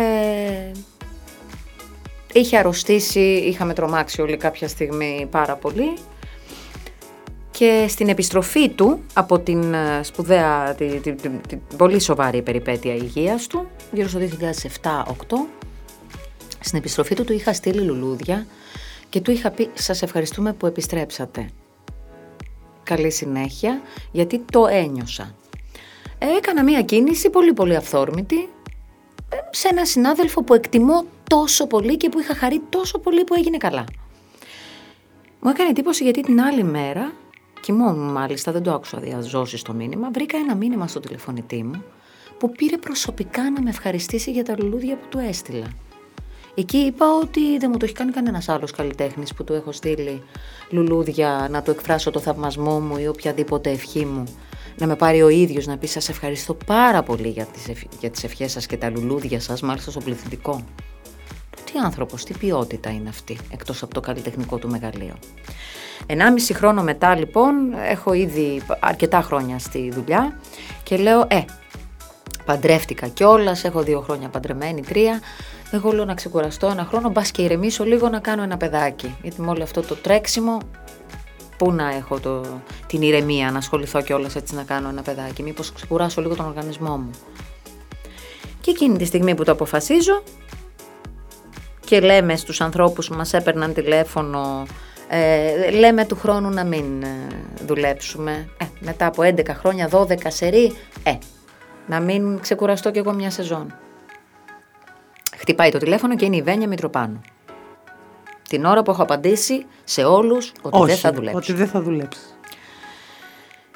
Μου λέει, θέλεις του χρόνου να συνεργαστείς με τον Δημήτρη στην Ιερά Οδό, γιατί ο Δημήτρης θέλει πάρα πολύ να συνεργαστεί μαζί σου. Λέω, ε, δεν μιλάτε σοβαρά. Τη στιγμή που μετά από τόσα χρόνια συνεχόμενης δουλειάς, από το 96 μέχρι το 2008, αποφάσισα μία σεζόν να κάτσω και με παίρνει και μου λέτε ότι θα συνεργαστώ με τον Δημήτρη Μητροπάνο; Δεν θα κάτσω. Ε, σκεφτόμουν να λέω να κάτσω για να ξεκουραστώ να κάνω ένα παιδάκι και μου λέει άκου τι θα σου πω. Μην το κάνεις ποτέ στη ζωή σου αυτό. Άσε αν θα δουλέψεις με το Μητροπάνο ή όχι. Λέω καλά, θα τα αφήσω για αργότερα. Μου λέει, Όχι, δεν θα τα αφήσεις για αργότερα. Δεν θα σταματήσεις να δουλεύεις ποτέ. Θα κάνεις κανονικά τη ζωή σου και αν θέλει ο Θεός να σου στείλει το παιδάκι, θα στο στείλει. Εάν κάτσεις για να μείνεις έγκυος, δεν θα μείνεις. Δεν πρόκειται να μείνεις. Στο λέω, μου λέει από πείρα γιατί από το άγχος μου να μείνω έγκυος δεν μπορούσα με τίποτα να μείνω και όταν πια αποφάσισα ότι ε, αφού δεν μένω πια παντρεμένη θα αποφασίσω να υιοθετήσω όταν πήρα την απόφαση να υιοθετήσω έμεινα μου λέει χωρίς να το καταλάβω δύο συνεχόμενες φορές έγκυος και έκανα τις δύο κόρες μου. Στο δίνω λοιπόν μου λέει ως συμβουλή μην αγχωθείς για αυτό το πράγμα σε πάρα πολύ μικρή λέω ναι δεν έχω αγχωθεί απλώς έτσι σκέφτηκα να κάτσω μια σεζόν γιατί ήμουν και 33 στα 34 τότε, πάρα πολύ μικρή. Για τη σημερινή μας εποχή εννοώ. Αλήθεια. Μια πολύ φυσιολογική ηλικία για να ναι. γίνεις μανούλα. Είναι από τα, από τα 33 μέχρι τα 39, ξέρω εγώ, 40. Και 40 και 41 πια. Ναι, ναι, ναι, είναι πολύ. Έχει, έχει αλλάξει πια το όριο ηλικίας. Φυσιολογικά λέμε, ναι, ναι έτσι. Ναι. Να μείνουμε φυσιολογικά. Και μου λέει μην το κάνεις και σου υπόσχομαι ότι αν δεχτείς, μου λέει και είσαι με το Μητροπάνο του χρόνου, εγώ και ο Μητροπάνος μου λέει, αν μείνεις έγκυος την ώρα που δουλεύουμε και δεν έχεις φυσιολογική εγκυμοσύνη ας πούμε, ας το πάνω μας, το κλείσουμε εμείς στο μαγαζί. Μη στεναχωριέσαι. Πάνω απ' όλα μου λέει θα είναι το παιδάκι σου με το καλό. Αλλά μην μείνεις στο σπίτι σου θα αγχωθείς. Εντάξει, λέω, δίνουμε το πρώτο μας ραντεβού και ξαφνικά από το πρώτο μας ραντεβού υπάρχει μία χημεία και των τεσσάρων μας. Εγώ είναι σαν να βρίσκω το, το δεύτερο μπαμπά μου. Ε, τον τρίτο μάλλον, γιατί, τρίτο, και στο Γιώργο είχα, είχα βρει, αλλά ο Γιώργος ήταν ο άντρας μου. Δηλαδή εμπεριείχε και το πατρικό ίσως, αλλά ήταν πιο... Να πούμε τον τέταρτο, γιατί και η μητέρα σου νομίζω ξαναπαντρεύτηκε. Ε, δεν ξαναπαντρεύτηκε μετά το θάνατο του μπαμπάς Ο πατριός μου ήταν, ναι, ο πατριός μου ήταν ε, πιο πολύ φίλος μου. Δεν είχε πάρει για μένα ρόλο πατέρα. Okay. Ήταν ένας άνθρωπος που με προστάτευε πολύ, μου φερόταν καταπληκτικά, αλλά ήταν και το φιλαράκι μου ταυτόχρονα. Δεν είχαμε δηλαδή, ε, τσιφάκο δηλαδή τον φώναζα, επειδή είχε μια, μια βιοτεχνία που λεγόταν τσιφ. τον είχα βγάλει τσιφάκο. Τσιφάκο μου, τσιφάκο μου, μου φέρθηκε καταπληκτικά σαν πατέρας, αλλά δεν πήρε ποτέ το ρόλο του, του πατέρα. Okay. Δεν είχαμε ποτέ αυτό. Ήταν όμως από τους κολλητούς μου φίλους. Δηλαδή, ότι ήθελα να περάσω στη μαμά, ας πούμε, πρώτα το, το συνεννοούμασταν μαζί. Και φυσικά μου έκανε και δώρο, ένα πολύ σημαντικό δώρο στη ζωή μου, που είναι η αδερφή μου. Ήταν η κόρη του από τον πρώτο του γάμο. Είναι η αδερφή μου μέχρι και σήμερα, που δεν ξέρω αν είχα πραγματική αδερφή, αν θα τη λάτρευα τόσο και αν θα με λάτρευε τόσο. Παρόλο και δέκα χρόνια τώρα έχει φύγει από τη ζωή ο πατριός μου και λέμε ότι το μεγαλύτερο δώρο που μας έκανε ήταν ότι, ότι δύο μοναχοκόρες Πραγματικά ήταν η αδερφή που έψαχνα σε όλη μου τη ζωή και εγώ η αδερφή που έψαχνα σε όλη της ζωή. Είστε κοντινά σε ηλικία; Ναι, δύο χρόνια διαφορά. Τίποτα. Ίσα, είναι πραγματικά. Είμαστε δηλαδή ναι. από 16 χρονών μέχρι και σήμερα αυτοκόλλητες. Τι ωραίο. Τέλειο. Τι ωραίο. Είναι αδερφή της καρδιάς σου ουσιαστικά. Είναι αδερφή της καρδιάς μου. Και να φανταστείτε ότι και η μαμά της με έχει σαν δεύτερη κόρη της. Τόσο πολύ. Αγαπιόμαστε. Απίθανο. Ναι. Λοιπόν, ε, και γνωρίζω λοιπόν με τον Μητροπάνο τον, ε, τον δεύτερο πατέρα μου, πραγματικά. Άλλος κρυός, τρίτος. Νάτος, καρμικό. Και στη Βένια γνωρίζω μια γυναίκα που λατρεύω μέχρι και σήμερα και ο Γιώργος γνωρίζει τον αδερφό του στο Μητροπάνο και τη δεύτερη αδερφή του στη Βένια. Είμαστε μέχρι σήμερα έτσι. Παρόλο που έχει φύγει το βουνό μας 10 χρόνια, ε, δεν μπορώ να το ξεπεράσω ποτέ, γιατί όλα αυτά που μου έδωσε δεν, ε, δεν περιγράφονται, γιατί ήταν πολύ μεγάλη πατρική αγάπη και ασφάλεια, αλλά ήταν και απόλυτος σεβασμός και μεγάλος σπρόξιμο στην καλλιτεχνική μου πορεία. και μεγάλο παράσιμο. Αναγνώρισε πιο πολύ και από μένα αυτά που μπορούσα να κάνω. Γιατί ερχόντουσαν και μου λέγανε ότι είσαι, είσαι ένα βήμα πίσω από το Μητροπάνο, ενώ ο ίδιος σε έχει για να είσαι δίπλα του. Σου βγαίνει, μου λένε παραπάνω αυτή η σεμνότητα. Μα λέω τι παραπάνω, μας χωρίζουν 35 χρόνια καριέρας. Και όμως εκείνος μου φέρθηκε λες και ήμουν ημασχολιού. Λες και ήμουν δηλαδή της ίδιας γενιάς με εκείνον. Mm. Τσακωνόταν για μένα με όσους ανθρώπους φορούσαν παροπίδες, γιατί θεωρούσαν ότι ερχόμουν από ένα χώρο πιο εμπορικό ε, Όπου αυτό το κλισέ ρε Πέγγι πια δηλαδή, Αυτό στιγμή... το κλισέ ο ίδιος το, το κατέριψε και έτσι το απενοχοποίησα κι εγώ μέσα μου. Το είχες ενοχοποιημένο; Το είχα, το είχα. Ναι, το είχα ότι, ότι υπάρχουν δύο στρατόπεδα. Ε, όχι ότι δεν υπάρχουν, αλλά σε αυτά δεν ανήκουν οι τραγουδιστές. Σε αυτά ανήκουν οι νοοτροπίες των τραγουδιστών. Ανά πάσα ναι. ώρα και στιγμή που ένας ταλαντούχος τραγουδιστής θέλει να εξελιχθεί στην πορεία του και να πει και άλλα πράγματα, να κάνει και άλλα πράγματα ή να, να διορθώσει τη συμπεριφορά του σε αυτό το, το χώρο, Μπορεί. είναι απόλυτο δικαίωμά του να το κάνει. να τη θέση του επίσης.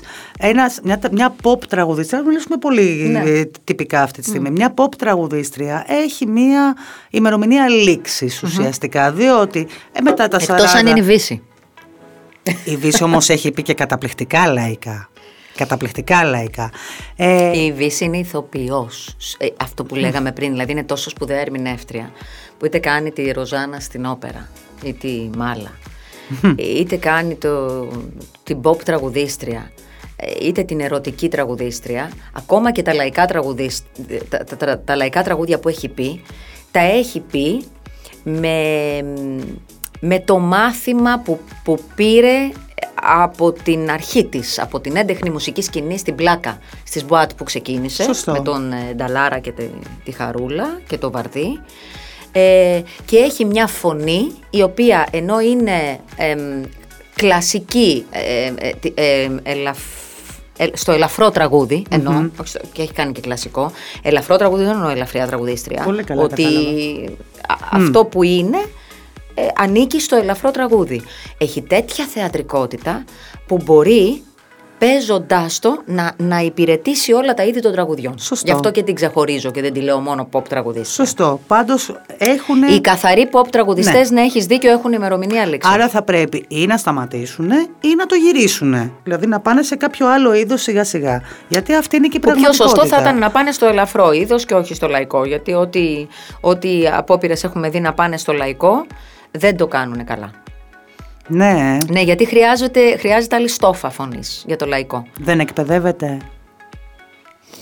Μμμ, στο ελαφρολαϊκό μόνο. Δηλαδή στο χατζηδακικό λαϊκό. Να το Οκ, πω και έτσι. Κατάλαβα. Στο λαϊκό που έχουν γράψει οι συνθέτες του, του, του, του πιο κλασικού ελαφρού τραγουδιού. Από όλα αυτά που σου είχε πει ο τεράστιος Δημήτρης Μητροπάνος στα χρόνια της συνεργασίας σας, θα πώς είναι, τη σχέση σας, γιατί δεν ήταν απλά συνεργασία, τι δεν θα ξεχάσεις ποτέ; Όλα δεν θα τα ξεχάσω ποτέ. Ε, ότι εμείς είμαστε που πρέπει, να- ότι είμαι λαϊκή τραγουδίστρια, πρώτα απ' όλα, να μην το ξεχάσω ποτέ. Ε, ότι δεν πρέπει να, να βάζω ταμπέλες στους ανθρώπους, ούτε και να δέχομαι να μου βάζουν ταμπέλες. Σε όποιο χώρο και αν βρεθώ, με οποιονδήποτε καλλιτέχνη και αν βρεθώ και όποιες και να είναι οι συνθήκες που δεν θα είναι πάντα καλές, μου το είπε, γιατί θα έρθουν οι στιγμές που θα έχεις λίγο οικονομικό πρόβλημα παραπάνω και θα ρίξεις λίγο νερό στο κρασί σου, θα κάνεις μια συνεργασία που δεν θα σε αρέσει πάρα πολύ. Εσύ πρέπει να μείνεις σε αυτό που κάνεις. Μπορεί να δουλέψεις σε ένα μαγαζί που να μην το θεωρείς και το καλύτερο. Εσύ την ώρα που θα τραγουδήσεις πρέπει να του δώσεις αξία. Εκείνη τη στιγμή. Το τι θα κάνει αυτός που θα βγει πριν από σένα ή μετά από σένα είναι δικό του καπέλο. Το δικό σου πρέπει να είναι ότι ο σωστός καλλιτέχνης πρέπει να δίνει εκείνος αξία στο χώρο που τραγουδάει και όχι να του δίνει ο χώρος. Δεν θα πρέπει για να αισθανθείς σημαντική να πρέπει να πατήσεις οπωσδήποτε το ηρώδιο. Το έχουν πατήσει και ασήμαντοι, μου λέει. Μμμ, Τι ωραία κουβέντα. θα πρέπει αυτή. απλά όταν το πατήσεις να το σεβαστείς απεριόριστα, αν θες να λέγεσαι σημαντική. Ότι ο Κατράκης, σε όσες ταινίες και να έπαιξε, ε, ήταν πάντα ο Κατράκης. Και σε αυτές που έκανε για να πάρει λεφτά και σε αυτές που έκανε για να αναγνωριστεί ως σπουδαίος ηθοποιός. Ήταν πάντα ο τεράστιος Κατράκης. Δεν ήταν τα σενάρια που τον έκαναν τεράστιο. Σε βοήθησε Ήταν πολύ, αυτός. ε. Μου έλεγε λοιπόν όλα αυτά και με βοήθησε πάρα πολύ για να απομυθοποιήσω όλο αυτό. Δηλαδή μου είχε πει ότι μην, μην α, απορρίπτεις ποτέ ό,τι έχεις κάνει, όλα αυτά που έχεις κάνει σε έφεραν εδώ που είσαι σήμερα. Και ό,τι άσχημο σου έτυχε, σου έτυχε για να, για να εξελιχθείς. Για να μάθεις, για να Και δώσεις τα... δύναμη. είπε δεν πειράζει μου λέγε, δεν πειράζει. Του λέγα εγώ μα το πρώτο μου τραγούδι, μα 20 χρόνια μετά μου το λένε ακόμα. Πω, πω, πολύ σου έχει Και μου έλεγε, στοιχήσει αυτό. το λες μου λέει, επειδή σε πειράζει μου λέει, στο λένε. Ναι. Και εμένα στην αρχή μου λέγανε για το κουταλάκι μου λέει. Το είπα εγώ ποτέ όμως στη ζωή μου. Όχι, ξέρεις γιατί. Γιατί δεν μ' άρεσε μου λέει. Αλλά δεν του δώσα και τόσο μεγάλη σημασία. Δεν άφησα και τόσο μου λέει να μείνουν εκεί. Γι' αυτό και ήρθαν όλα τα άλλα στη ζωή μου. Και γενικά αυτά τα τρία χρόνια με έκανε να πιστέψω τόσο πολύ στον εαυτό μου, με επέβαλε τόσο πολύ σε αυτόν τον άλλο χώρο, γιατί όταν σε βλέπουν αυτοί που σε, που, που σε αμφισβητούν, να είσαι με ένα τόσο σπουδαίο άνθρωπο και να τα βγάζεις πέρα μαζί του, έχοντάς σου δώσει τόσο μεγάλο ρόλο σε ένα πρόγραμμα Σου μαζί δίνουν του. άλλο credit, ε; Ναι, σου δίνουν άλλο credit και βλέπουν αλλιώς ε, Είμαστε την λίγο- προσωπικότητά σου. είμαστε Μήπως, μήπως λίγο- και το είδαμε λίγο Είμαστε λίγο του στενά. φαίνεστε ακόμα σ- Αυτό. στη ζωή. Μήπως το δυστυχώς. είδαμε και λίγο στενά. Και μετά λες και άνοιξαν όλες οι πόρτες. Δηλαδή ξαφνικά οι προτάσεις που δεχόμουν ήταν πια, λες και το μεγάλο στοίχημα το κέρδισε ο Μητροπάνος, οπότε μετά το Μητροπάνο είναι καθαγιασμένα τα νερά. Μπορούμε να κολυμπήσουμε κι εμείς σε Μάλιστα. αυτά. Ωραία. Αλλά ποτέ δεν ξεχνάω ποιος ήταν ο πρώτος. Σαφέστατα. Και πάμε στο μεγάλο κεφάλαιο επίσης Μίκης Θεοδωράκης. Ε, βρέθηκες να κάνεις συναυλία μετά το θάνατό του σε πολύ δύσκολη συνθήκη με τη Μαργαρίτα να έχει πάθει αναφυλαξία ε, στη, στη Θράκη, σωστά το λέω, πού ήσασταν; Στην Κομωτινή. Στην ναι, Κομωτινή. Γιορτάζαμε τα 100 χρόνια απελευθέρωσης της Θράκης. Ε, πώς τα βγάλατε πέρα σε αυτό; Από τις πιο δύσκολες στιγμές καλλιτεχνικά στη ζωή μου. Πολύ δύσκολα. έχω 4-5 να μετράω έτσι από απώλειες προσωπικές που είχα και τραγούδισα ε, έπρεπε να τραγουδήσω ενώ ε, το πρωί έκλεγα Εκείνη τη στιγμή όμως δεν ξέραμε τι ακριβώς μας είχε συμβεί. Είχε φύγει ο Μίκης. Ναι, τον περιμέναμε. 20 μέρες περίπου. Ένα μήνα, ήταν βαριά. Σε κάθε συναυλία που κάναμε περιμέναμε αν θα φύγει μέχρι το τέλος της συναυλίας και μετά ξαναγυρνούσε η Μαργαρίτα πίσω και έλεγε ο μπαμπάς ζωντάνεψε και μου είπε να του βάλω κέρτ να δει τι γίνεται στις mm. ειδήσεις. Τέτοιος άνθρωπος ήταν αυτός. Ναι, τα είχε 400 μέχρι τελευταία στιγμή αυτός ο τεράστιος πατέρας του ελληνικού τραγουδιού τεράστιος μουσικός συνθέτης, μαγικός, δεν είχε ταφεί ακόμα. Ναι.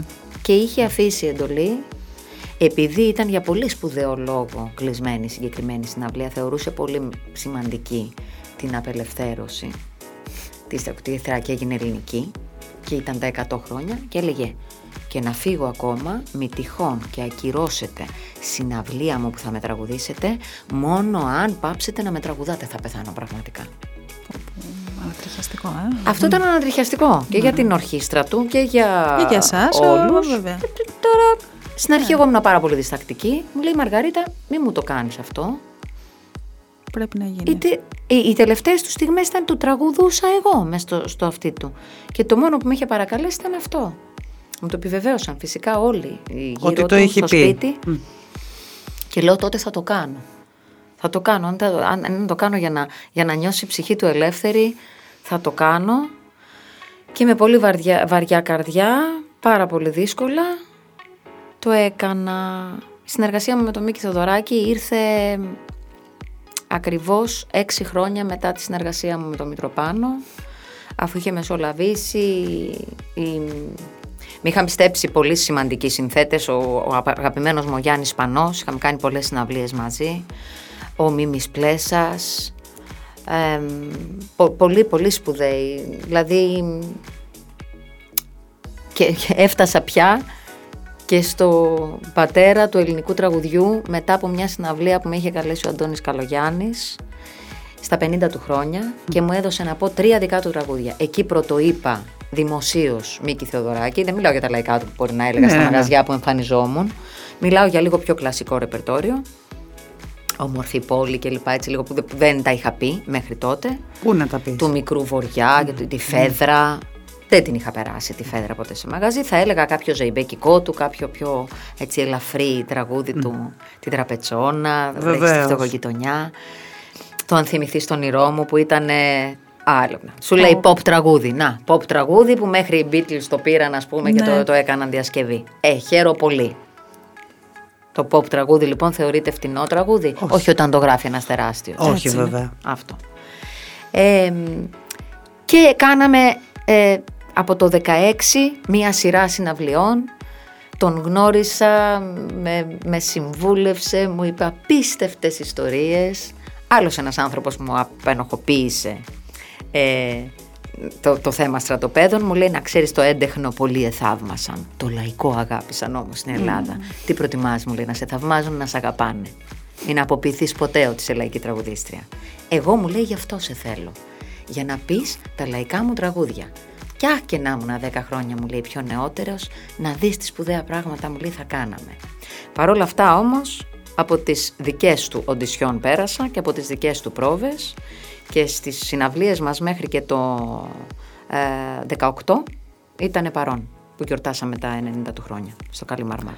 Μεγάλα παράσημα για σένα. Ναι. Πολύ μεγάλα. Ναι. Αφού λέω, Διονυσία μου και Κατερίνα μου, ότι αλήθεια σας λέω είμαι πλήρης. Ό,τι έχω ονειρευτεί δηλαδή, με πολύ μικρά αποθυμένα ανθρώπων που δεν έχω συναντηθεί ακόμα και με τους μισούς δεν πρόλαβα κιόλας γιατί έφυγαν από τη ζωή, έχω, έχω ακούσει τόσο σπουδαία λόγια από τους σημαντικούς μου που τι να πω. Ναι.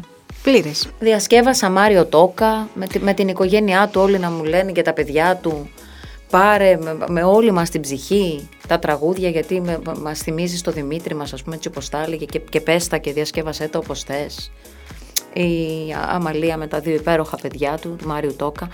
Έχω δηλαδή ό,τι έχω ζητήσει και ονειρευτεί όλοι, όλοι μου, το, μου το δίνουν ε, απλόχερα πια. Νιώθω πάρα πολύ μεγάλη τιμή γι' αυτό. Και ποτέ δεν θα ξεχάσω. Ο Κώστας Χατζής, μεγάλο κεφάλαιο επίσης για μένα. Σπουδαίες συναυλίες μαζί του, άλλο σχολείο, το πώς, τον ορισμό της μπαλάντας με, την, με το δικό του αφηγηματικό τρόπο. Μμ, έχει Δύο πολύ μήνες ιδιαίτερη. πρόβες στο σπίτι του για να μπορέσω να κολυμπήσω στα δικά του τα νερά. Αυτά όλα για μένα είναι μεταπτυχιακά. Ένα βέβαια. Είναι κεφάλαια βαριά. Θα συμμετείχες ποτέ σε παράσταση ξανά, Πέγγι; Βέβαια, φυσικά. Θα το σκεφτόσουν, ε; Ε, το θέατρο είναι, είναι η αρχή μου. Γιατί και, και το χορό και στο θέατρο τον παρουσίασα και εκεί ήταν τα πρώτα μου βήματα για τρία χρόνια πριν βγω στο τραγούδι. Ε, έχει ένα σεβασμό παραπάνω. Όσες φορές δηλαδή έχω κάνει θεατρικές παραστάσεις γιατί έχω κάνει αρκετές, όχι όμως για σεζόν. Έχω κάνει παραστάσεις για την Βίκη Μοσχολιού, στο Παλάς, έχω κάνει για τον Σουγιούλ, έχω κάνει τη ζωή τους Σπανού ε, με εκείνον στο πιάνο σε, σε ένα άλλο θέατρο του Κολεγίου Αθηνών. Έχετε κάνει και με τον Μιχάλη το Μόσχο το... Το, Το γιατί την το τραγούδι εκπληκτική- με, με τις εκπληκτική 24 παράσταση. τραγουδίστριες και, και ηθοποιούς. Σωστό. Καταπληκτικό και αυτό. Ε, μ, έχω κάνει έτσι αρκετά θέατρα και είμαι, είμαι παιδί του θεάτρου. Δηλαδή με χαρά θα έκανα ένα musical αρκεί να, να μου... Σου τέριαζε. Να μου τέριαζε. Αρκεί να μου τέριαζε. Και το καλοκαίρι έτσι έχω μία σκέψη. Α. Να κάνουμε 10 αρχαία θέατρα με τον Νίκο Τουλιάτο που ήταν ένα ακόμα στοίχημα και ένας πολύ σπουδαίος άνθρωπος από τους σπουδαιότερους μουσικούς στην Ελλάδα, α- αρχηγός της ομάδας «Η Χόδραση» που μας άνοιξε τους Ολυμπιακούς ε, Αγώνες το 2004.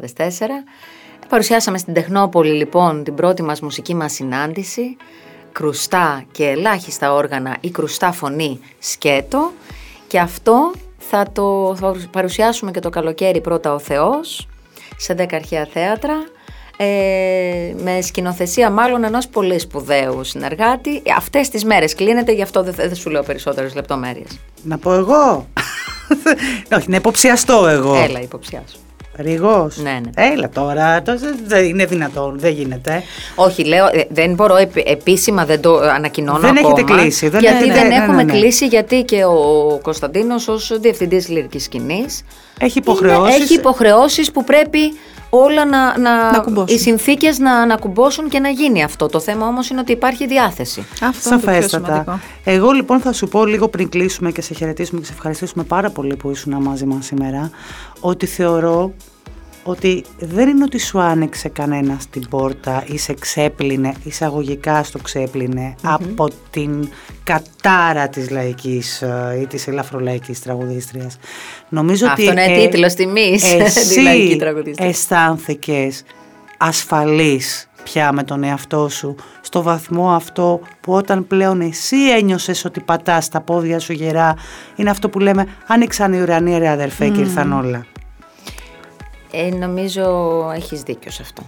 Αν δηλαδή λέω ότι ακούω αυτά που λένε ότι όλα ξεκινούν από μας, ε, είναι έτσι. Μάλλον εγώ ένιωσα ότι πάτησα στα πόδια μου και ότι αυτός ο ρόλος μου ανήκε, γι' αυτό και τα κάλεσα με κάποιο τρόπο όλα αυτά. Και σ' άκουσε το σύμπαν. Η πίστη, η πίστη, ναι. Ναι, ναι, Είναι είναι όταν σημαντικό. το λέμε στο Πολύ, σύμπαν, πολύ, έρχεται. πολύ, πολύ. Έρχεται. Εύχομαι πολύ σύντομα να σας καλέσω και προσωπικά να μπορέσουμε από την πολιτεία να ξανανοίξουμε τους μουσικούς χώρους μας με όση ασφάλεια γίνεται, με όσα μέτρα γίνεται να τηρήσουμε, να προλάβουμε να μην γλιτώσουμε από τον κορονοϊό και πάμε από ψυχογενείς ασθένειες που έχουν δημιουργηθεί από όλη αυτή την κλεισούρα και το φόβο και την ανασφάλεια γιατί πραγματικά από όλη αυτή την πίεση και το πνίξιμο θα μας βγουν άλλες αρρώστιες που θα είναι πολύ πιο δύσκολο να τις αντιμετωπίσουμε. Δυστυχώς έχεις δίκιο. Να- να γιατί γίνει οι περισσότεροι λίγο όλο είμαστε αυτό. στα όρια της νησοκατάθλιψη. Αυτό. Βλέπεις Τα μέτρα ας υπάρχουν, ας είναι λίγο αυστηρά, αλλά να μην είναι τόσο αφοριστικά, γιατί θα μας γεννηθούν άλλα θέματα. Εγώ εύχομαι το επόμενο ραντεβού μας να είναι στο μαγαζί. Να είναι στον παραόντα, Να να, είναι. Ε. συνεχίσουμε αυτό που με τόση αγάπη ετοιμάσαμε και, Και να αυτή η ψυχή τραγουδήσουμε. της αγάπης να μας κάνει και Έτσι. όλα τα υπέροχα Να τραγούδια. έρθουμε να αφήσουμε και τη δική μας ψυχή, Ψυχή. της αγάπης εκεί πέρα, Έτσι να είναι. την ευχαριστηθούμε. Σε Είναι ευχαριστούμε ένα πάρα πολύ, πολύ. γεμάτο και πολύ διασκεδαστικό πρόγραμμα που πολύ περήφανη είμαι γι' αυτό και σας καλώ προσωπικά αμέσως μόλις ανοίξουμε Οπωσδήποτε θα μας να δεις. τα ξορκίσουμε όλα. Ευχαριστούμε πολύ που ήσουν μαζί μας σήμερα. και εγώ σας ευχαριστώ ευχαριστούμε πάρα πάρα πολύ. πολύ.